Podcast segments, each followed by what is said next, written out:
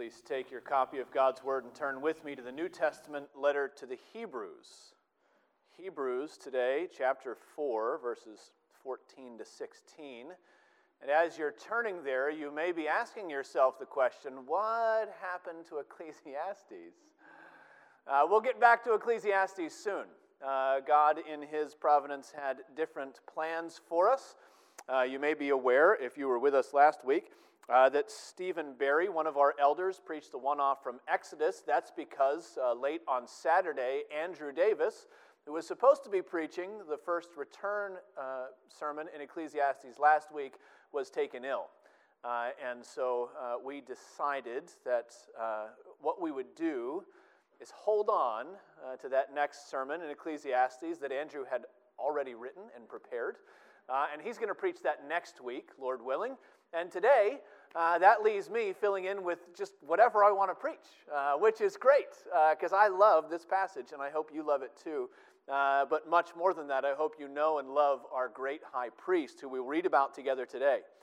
Uh, Hebrews chapter 4, beginning in verse 14, that's on page 1003 in uh, the ESVs on the cart, if you picked one up.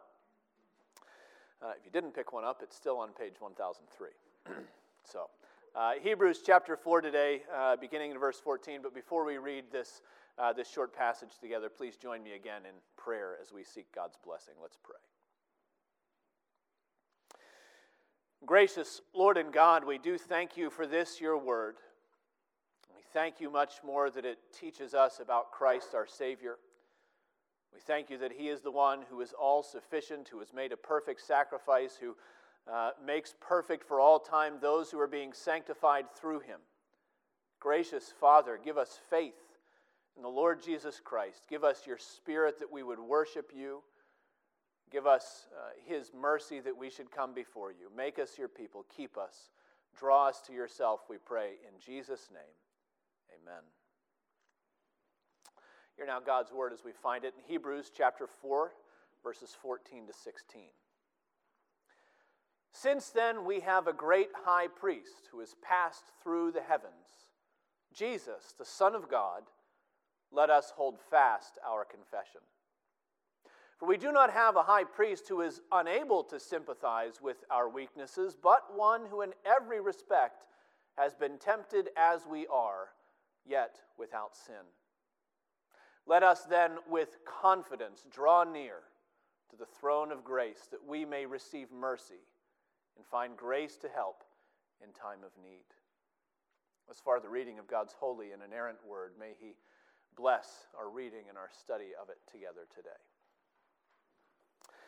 I was, uh, I was reflecting uh, on my way back to New England from Pennsylvania this week that I've been a resident of Massachusetts now for nearly 13 years. Uh, nearly 13 years, and I think by now I have finally gotten a handle on how to tell people around here what I do for a living.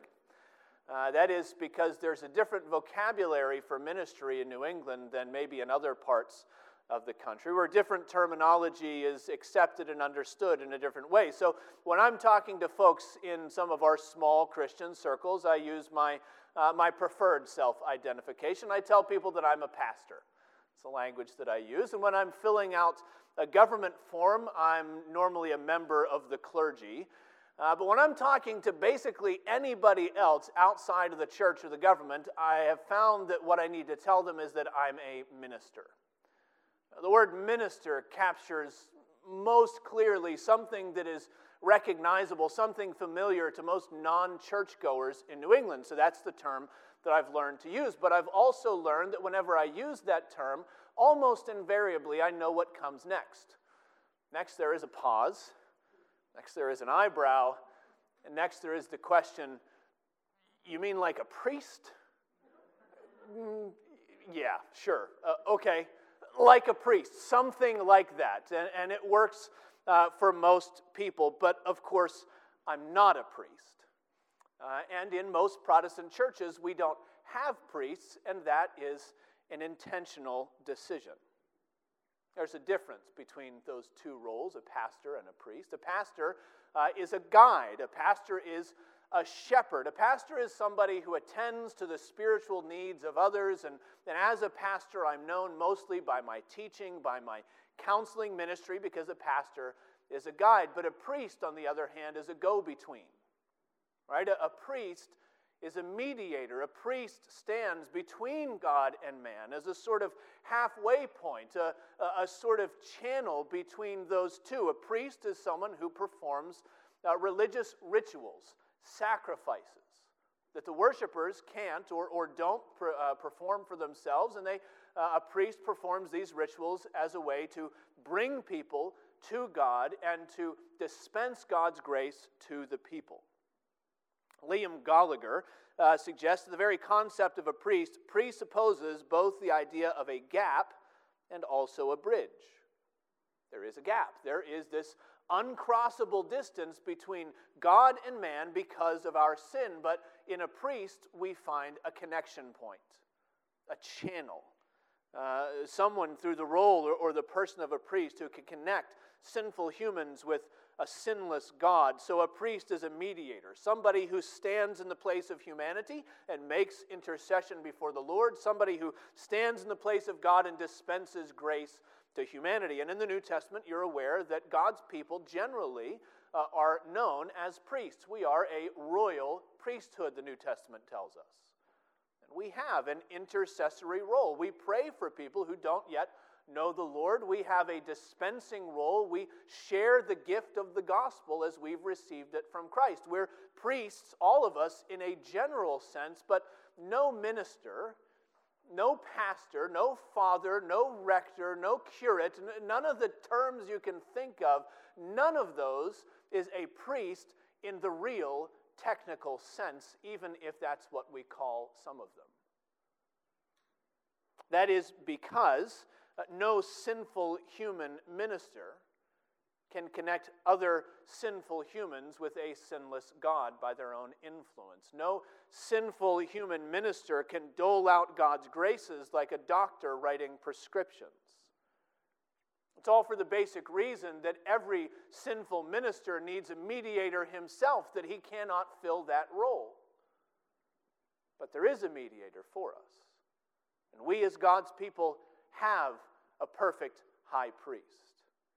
We have a great high priest, a mediator, a go between between us and God, one who is enthroned in the heavens, Jesus Christ, the only mediator of God's elect. And today we're going to consider that great high priest. He himself is the only one who is able to make his people faithful. And I want us to look at, at who Jesus, our great high priest, is for his people. Uh, specifically, I want you to see that our great high priest is glorious. And I want you to see that our great high priest is sympathetic. Those are our two points today Christ's priestly glory and Christ's priestly sympathy. And we begin in verse 14 with Christ's priestly glory. Now, as the first word indicates in our text, we are jumping into this uh, passage mid thought, and that's okay. Uh, even without rehearsing the first four chapters of Hebrews, uh, we can see pretty clearly from what we have before us that Christ is being presented to us as the answer we need to the problem that we have. This is a resolution passage. It is good news for us to have this great high priest because it seems like this great high priest is just what we need. That's because the primary problem that the, the letter of Hebrews is addressing is the temptation to turn away from trusting in Christ and following in Christ and instead substitute faith in Him for just about anything else that seems more alluring at the moment. If we were to summarize the book of Hebrews, we would say the message is, in a nutshell, don't lose faith. Don't turn back. Don't neglect this great salvation. Let us run with endurance the race marked out for us. Let us keep, let us hold fast, let us press on. That's the message. And that's the message because specifically this letter was written to mostly first century Jewish converts who, uh, who uh, were tempted to give up trust in Christ in favor of returning to their Jewish roots. And maybe you can understand just how tempting that temptation might have been. At this time, uh, when the letter was written, the temple of Herod was still standing. There it was in all of its magnificence in Jerusalem with its gold and marble walls. There it was, populated by priests in their impressive clothing. There it was, with the smoke of, of incense and offering rising, with a daily routine of, of daily prayer, morning and evening, another sacrifice, more prayer, more gathering, more commotion, more crowds, more spectacle. That's what you would find in the worship of the Jews in the first century. Not that those things were wrong, and in fact, the letter of Hebrews will go on to tell us not that, that they were wrong, just that they were temporary, but you understand that all of these outward things had a certain draw for the people. It had a certain uh, attraction for those who, who had had their entire lives ordered around external things that seemed impressive. But Christian worship, on the other hand, was pretty unimpressive in the first century.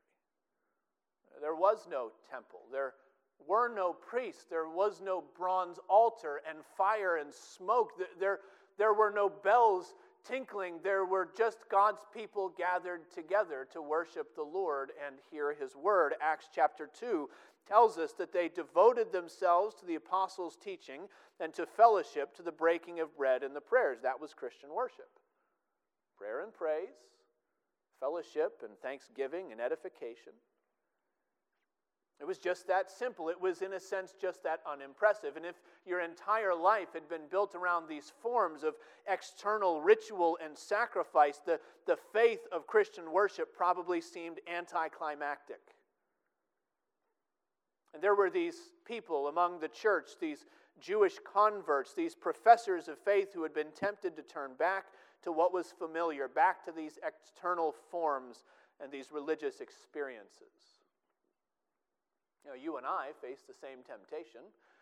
I imagine that you get some of the same catalogs that I get uh, that come in my mailbox from time to time. Whether I've signed up for them or not, they might have heard that I'm a member of the clergy, so I get them.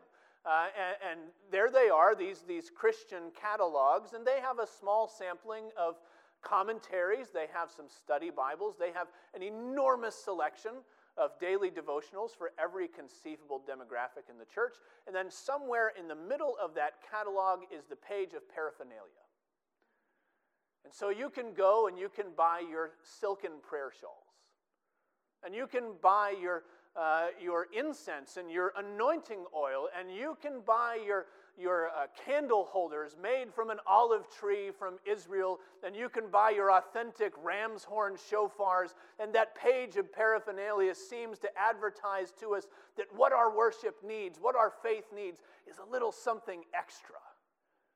And if we can get that something extra, we can incorporate it into our faith and we'll feel just a little bit closer to God and to His mercy. And so we're drawn to these things, or at least we're tempted by them. Well, it was the temptation that these first Jewish Christians faced. Maybe we're missing out because we no longer have a temple or priests or sacrifices. Maybe we should turn back. Maybe we should let go of this confession. That's why Hebrews spends so much time uh, declaring and, and describing to us the superiority of Jesus to all this outward stuff. Jesus, to, to rehearse the first four chapters, Jesus uh, is much greater. He's a son far more majestic than the angels. Jesus is a prophet who's far more faithful even than Moses. Jesus is a priest who, who is far greater even than Aaron. That's the message we find in the opening section of, of Hebrews. And because Jesus is so much greater than the things that he replaces, uh, we don't need to be worried that we're missing out if it's just Jesus who brings us to God. And so, verse 14 speaks of the glory of our high priest. It says, We have a great high priest who has passed through the heavens. There's a parallel here. The parallel has to do with what happened in the temple on the Day of Atonement. When the high priest over the Jewish people would enter just Once a year, he would pass through that enormous curtain into the most holy place, and he would go with the blood of a sacrifice, and he would go and sprinkle the mercy seat. And you can look and you can, you can read all the details in Leviticus chapter 16. But the point of all of this is the fact that it proclaims to us that there is access available to God through a sacrifice. And they pass through to where God is. But as Hebrews chapter 10 will tell us, those sacrifices were repeated again and again and again and again. Every morning, every evening, every day of atonement once a year, it happened all over again, and it was repeated because they had to be repeated. They were repeated because not all the blood of bulls and goats on Jewish altars slain could take away the sins of humanity. That Day of Atonement was a rehearsal. It was rehearsed annually as a declaration that the real bridge between God and man was not yet done being constructed. Oh, but Hebrews 10:12 says that when Christ had offered for all time a single sacrifice for sins, he sat down at the right hand of God. That's what it means when it says that Jesus, the Son of God, has passed through the heavens. It means that he's gone into the presence of the Lord. It's language of exaltation. Christ, our great high priest, has entered into the eternal presence of God, not into a temple made with hands, but into the, into the temple made by God himself. A heavenly dwelling where Christ sits, where he reigns, where he waits for the consummation of all things and for all of his enemies to be made a footstool. You see, Aaron and, and his sons entered into the presence of God for a few brief moments, but our high priest dwells in the heavenly presence of God forever. And what is he doing there? He's pleading for his people. There, his blood speaks a better word than the blood of Abel. There, he represents us. There, he pleads for us with the Father. There, he speaks a word of intercession for those who trust in him. So Hebrews says, We have a great high priest. Are you tempted to turn away, to go back to things that seem outwardly impressive? Don't, don't wonder if you're missing out. We have a great high priest, one who has passed through the heavens, Jesus, the Son of God. And you notice that connection between his earthly name and his eternal title. Because the man, Jesus of Nazareth, is the divine Son of God. The, the carpenter's boy is God's Son, the only begotten of the Father. And there is no greater priest than him, because there is no other priest who can dwell in heaven as God, and there is no other priest who can plead our case as man. In him, in his work and in his person, the gap between the divine and the human has been bridged. And so Augustine puts it this way he says, God became a man for this purpose. Since you, a human being, could not reach God, but you can reach other humans, you might now reach God through a man. Our great high priest is exalted. Our human high priest is divine. He's ascended and seated at the right hand of God the Father forever. And because this is true, it means we must never turn back. Because this is true, it means that we must keep the faith. Since we have such a great high priest, let us hold fast our confession. Or the temptation facing the Jewish Christians in the first century really is just uh, a symptom of the same temptation we all face in many ways at many times, and not just when we open those catalogs. We're constantly tempted by the lure of our flesh, by the press of the world, to turn away from what God has said and to go after the things that we can see. We're always trending in the direction of sight over faith. And God's word is always calling us to come back to his truth and what he has declared. He always calls us to come back to him more than our finite senses and our human wisdom. And that means that the message to the Hebrews is the same as the message to you. There is a glorious high priest in heaven, and you have never seen him, but you can trust him. You can put your faith in Him and know that you will not be disappointed, so you can hold fast your confession. What does it look like to hold fast your confession? Well, it looks like inward faith, for one, uh, an internal thing that happens, a, a Christian virtue, an evangelical grace uh, that happens inside. And because it happens inside, it's sometimes hard to know wh- whether it's there or what it's doing or what it looks like. It's hard to describe to other people because you can't see it even to know that it's working. And so, what does it look like, this faith that is inside and internal and sometimes unseen? Well, sometimes you know that it's working because it keeps you grounded. It simply makes you realize that you have no hope anywhere in the world other than what God has revealed and the salvation He's given in Christ. So sometimes the way that you know that faith is at work is that you stop looking for something better. It can be as simple as that. We want huge explanations. We want uh, wonderful experiences, and we want someone to show up and give us a five point list of how we can know our faith is at work. Very often, faith shows up when you say, I've got nowhere else to turn. Do you remember those disciples when Jesus was teaching hard teachings? In the Gospel of John, chapter 6, and he's talking about eating his flesh and drinking his blood, and, and many are turning away because the things that he's saying are so difficult. And the disciples come, and Jesus says to them, Are you going to turn away too? And they say, Where else shall we go? You have the words of life. It's faith It draws you close to Christ and makes you realize there's nothing else. There isn't anything better. There's nowhere else to go. And faith is at work. That's what holding fast to your confession looks like.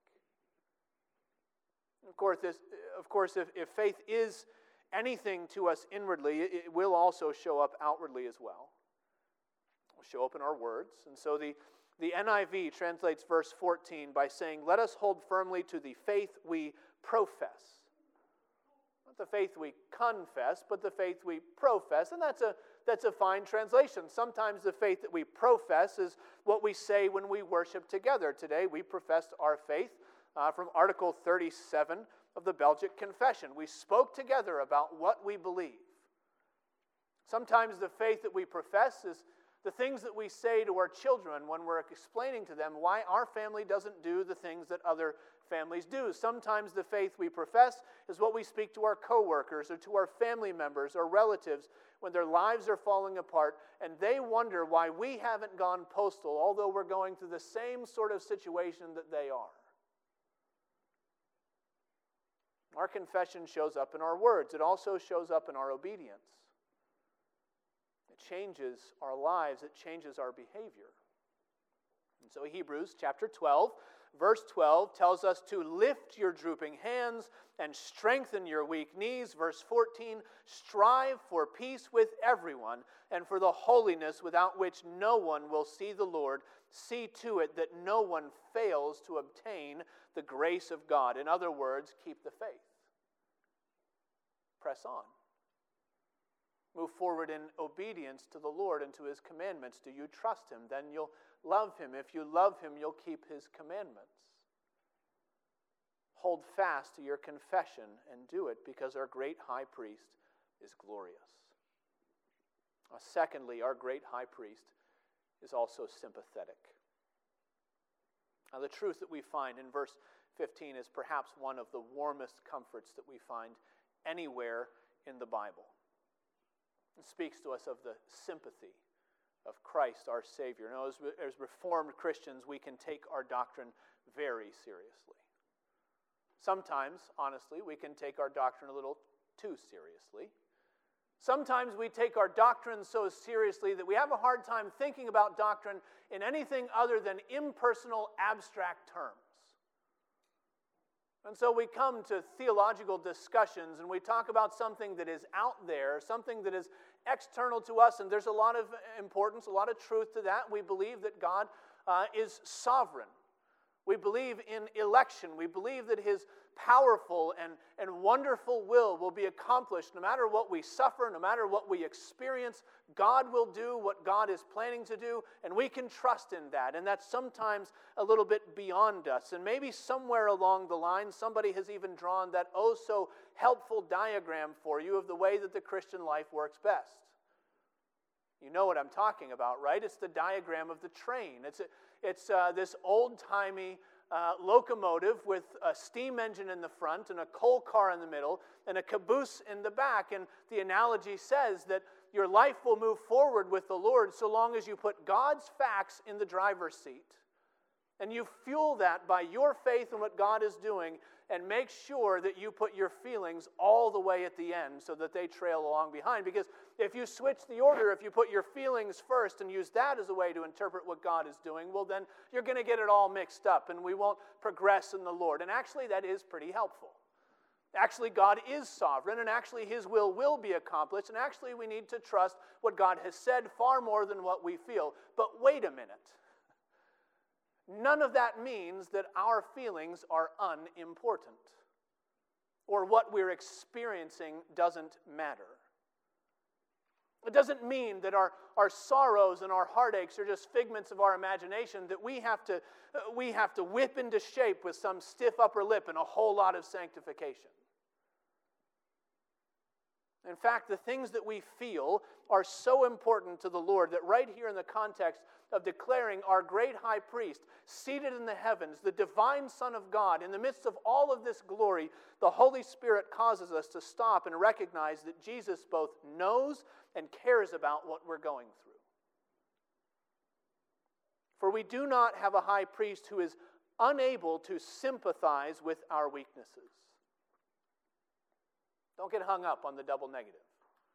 It might be poor English, but it's very rich Greek. It's the way that the New Testament authors often add emphasis to what they're saying. It's the way that they tell us here is something very, very true. We have a high priest who has sympathy with us. Christ, our Savior, has sympathy with his people. And that means that in this verse, the NIV has gotten it wrong. The NIV, if you have it, says that our great high priest is able to empathize with our weakness, and empathy is close to sympathy, but they're not the same. The empathy is a psychological term. Empathy talks about the skill of understanding other people's emotions and their feelings, even if you don't know what it is to experience those things yourself. It's a psychological term. We can put ourselves through a, a, a mental uh, experiment in somebody else's shoes. Sympathy, literally, coming from the Greek, sum pathos, to feel together. It means shared experience and shared feeling, something that we're in together, and it works itself into fellowship and comfort. And that's what Christ has for his people. He has sympathy.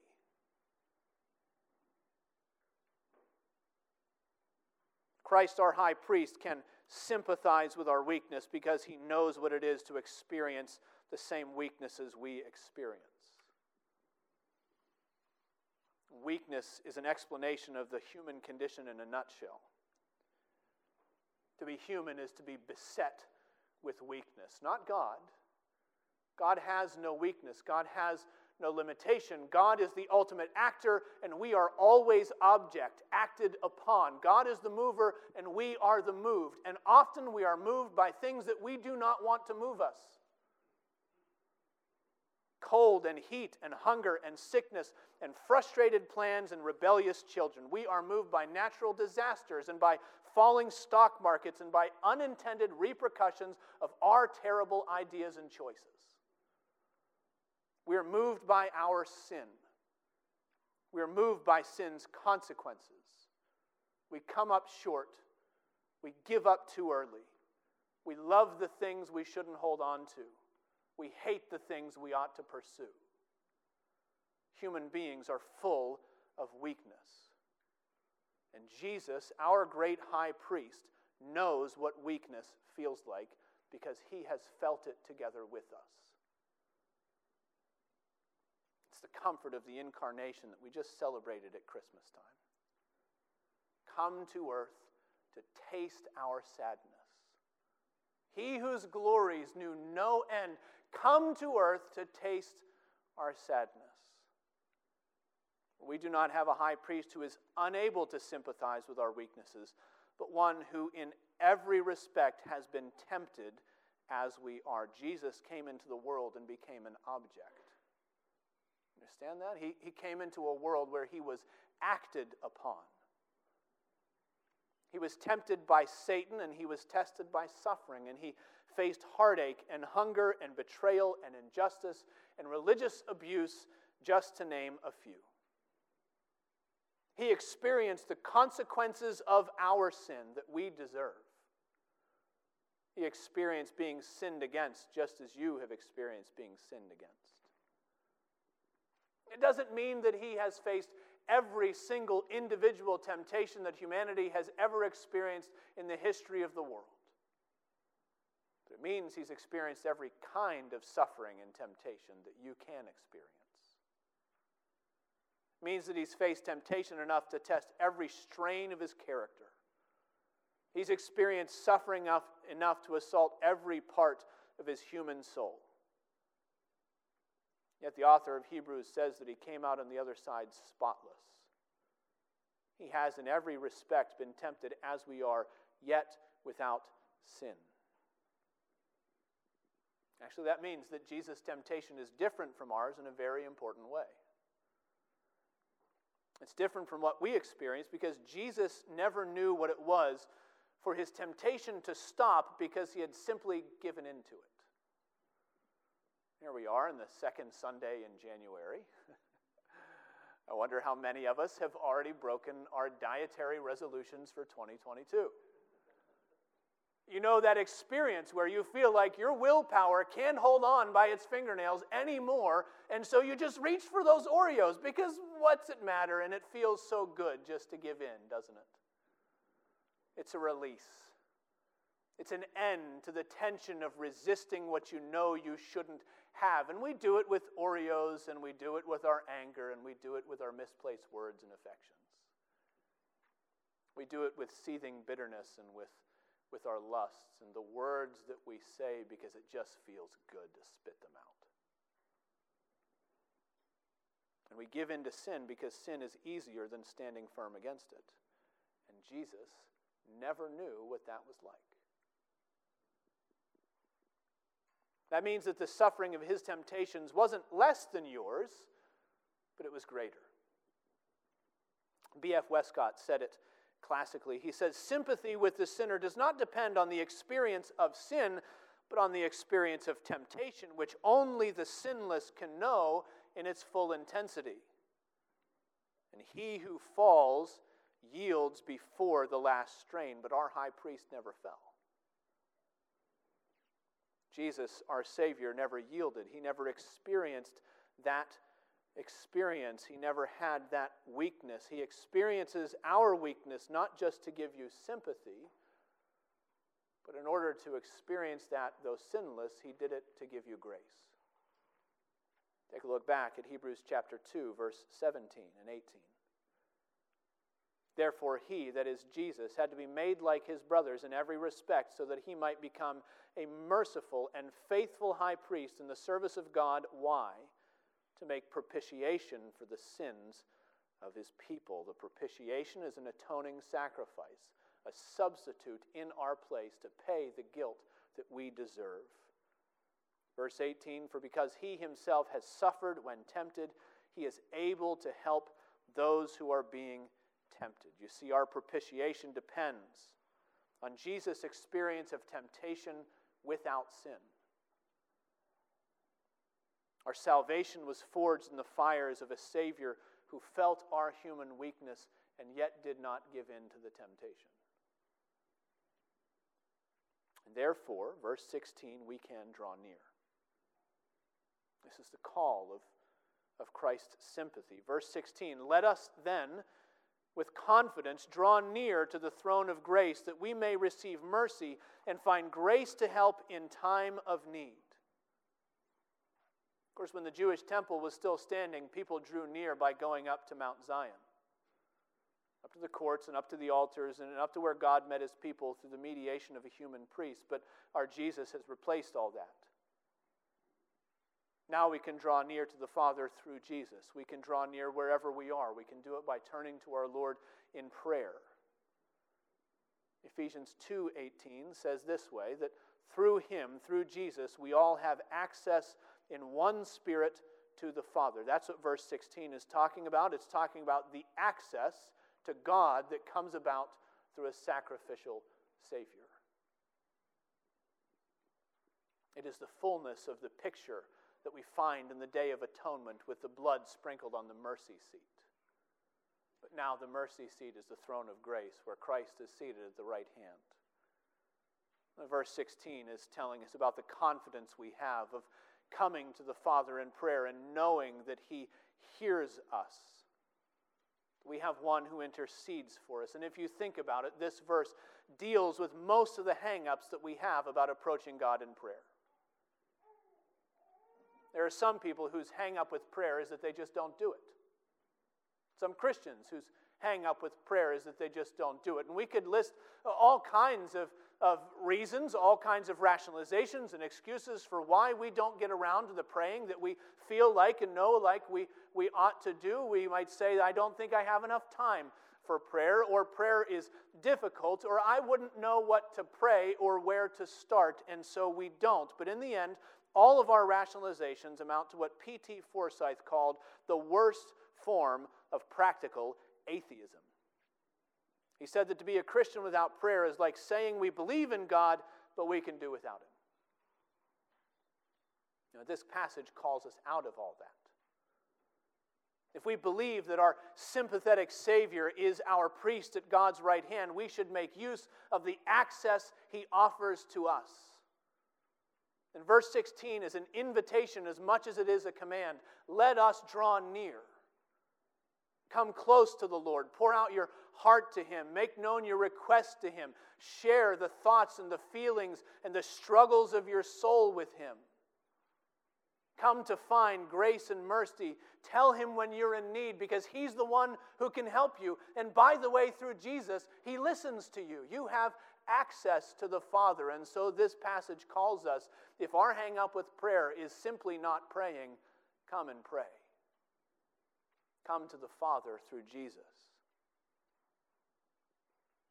And again, there is another category of hang ups. There are those who do pray, but they pray presumptively. This is less prevalent, but it's there. There are Christians who pray and never have a thought for their unworthiness to come before the God of heaven. Right? They repent because the Bible tells them they should, but they don't actually know what it is to labor and to weep and to struggle with the reality of their sin and repentance. There are people who pray, like the Pharisee in the temple, who pray feeling that, of course, God will hear me because God hears all people who have their lives pretty well put together. And I'm one of those people, right? And aren't you? And, and can't we go to the Lord? And of course, He will listen to us. But this text reminds us what it costs to draw near to God's throne of grace. What does our access to the Father cost? Nothing we can give. And nothing we have. It costs the condescending love of God the Son in the person of Jesus Christ. It cost the maker of the universe to take on the weakness of our flesh and the burden of our sin. And it should be a sobering thought. It should be a thought strong enough to shake our self confidence and make us more humble when we approach the Lord. then again, there is a third category of hang ups, and this one I think is probably one that's much more persistent in the presumptive prayers that we pray. Because there are people, there are believers who pray to the Lord, but they always pray timidly. Almost the opposite of the presumptive prayer. These are the people who pray with both eyes open because they're always looking at, they're always fixated on their own unworthiness, their own sin and their own failures and their own shortcomings. It's all that they can see when they turn to the Lord. They come like that, uh, that tax collector in the temple beating his breast, unable to look to heaven, unable to come to the Father and think that would he even welcome me if I came? These are the people that hear God's call to Christ and assume that it must be for somebody else. It must be for somebody better than them, somebody holier than them. These are the Christians who pray with faith enough, but they pray with no real assurance that Christ is willing to hear them. And to those Christians, this passage says, Come closer. Don't be afraid. No longer doubt that your Heavenly Father is willing to receive you. Now, Hebrews tells us that we have a great high priest who bids us to come and to come with confidence. He tells us that we should expect to find something at God's throne when we draw near. That means that verse 16 is a promise, isn't it? When we come close to the throne of God's grace through Christ our high priest, what should we expect to find? We should expect to find mercy. That is forgiveness for all those sins and shortcomings, all the unworthiness that we have in our past, everything that we bring with us to God's throne of grace that makes us feel like uh, unworthy are we. Woe are we, people of unclean lips. When we come close to God's throne, we find mercy and forgiveness. And through Him, we also find grace to help the needs that we're going to encounter in the future. How can you know that you won't turn out like some of the people that this letter was being written about and written to? Who seemed to be going along pretty well so far, and then something else came and it diverted them into a bypath and into another way, and, and they slowly but surely left the path of following Christ. How can you know that you will turn out like, a, like that? You can know that when you come to the Lord, you'll find grace to help in your hour of need, what's your greatest need? Your greatest need is to keep the faith, to follow the Lord, not to give up, but to press forward, to press on in faithfulness to the Lord. And you can find help through Christ. Because of Jesus, we can be confident that all God requires of us, He will supply through the Savior He sent. You don't have to ignore your weaknesses, and you don't have to pretend that you don't face temptation, and you don't have to convince yourself that someday you'll get your life together enough that you can come on your own reputation. It doesn't work that way. Christ is the only high priest who's able to make his people faithful. He's the only one who can bridge the gap that you could never cross on your own. And in Him, we can be confident that God's grace is for us too. Let's pray together. Gracious and glorious Lord, we thank you for our sympathetic high priest, the one who is God and man in one person, who has given us himself to draw us near to you. Thank you, O Lord, for the access we have, the life and forgiveness in his name. We pray that you would cause us to trust in you to look to you that our faces may be radiant, that our souls may be filled, that our lives may be gathered to you, and all the good works that you demand of us shall be produced by abiding in Christ. Make it true, O Lord. Join us to him in faith, we pray. In Jesus' name.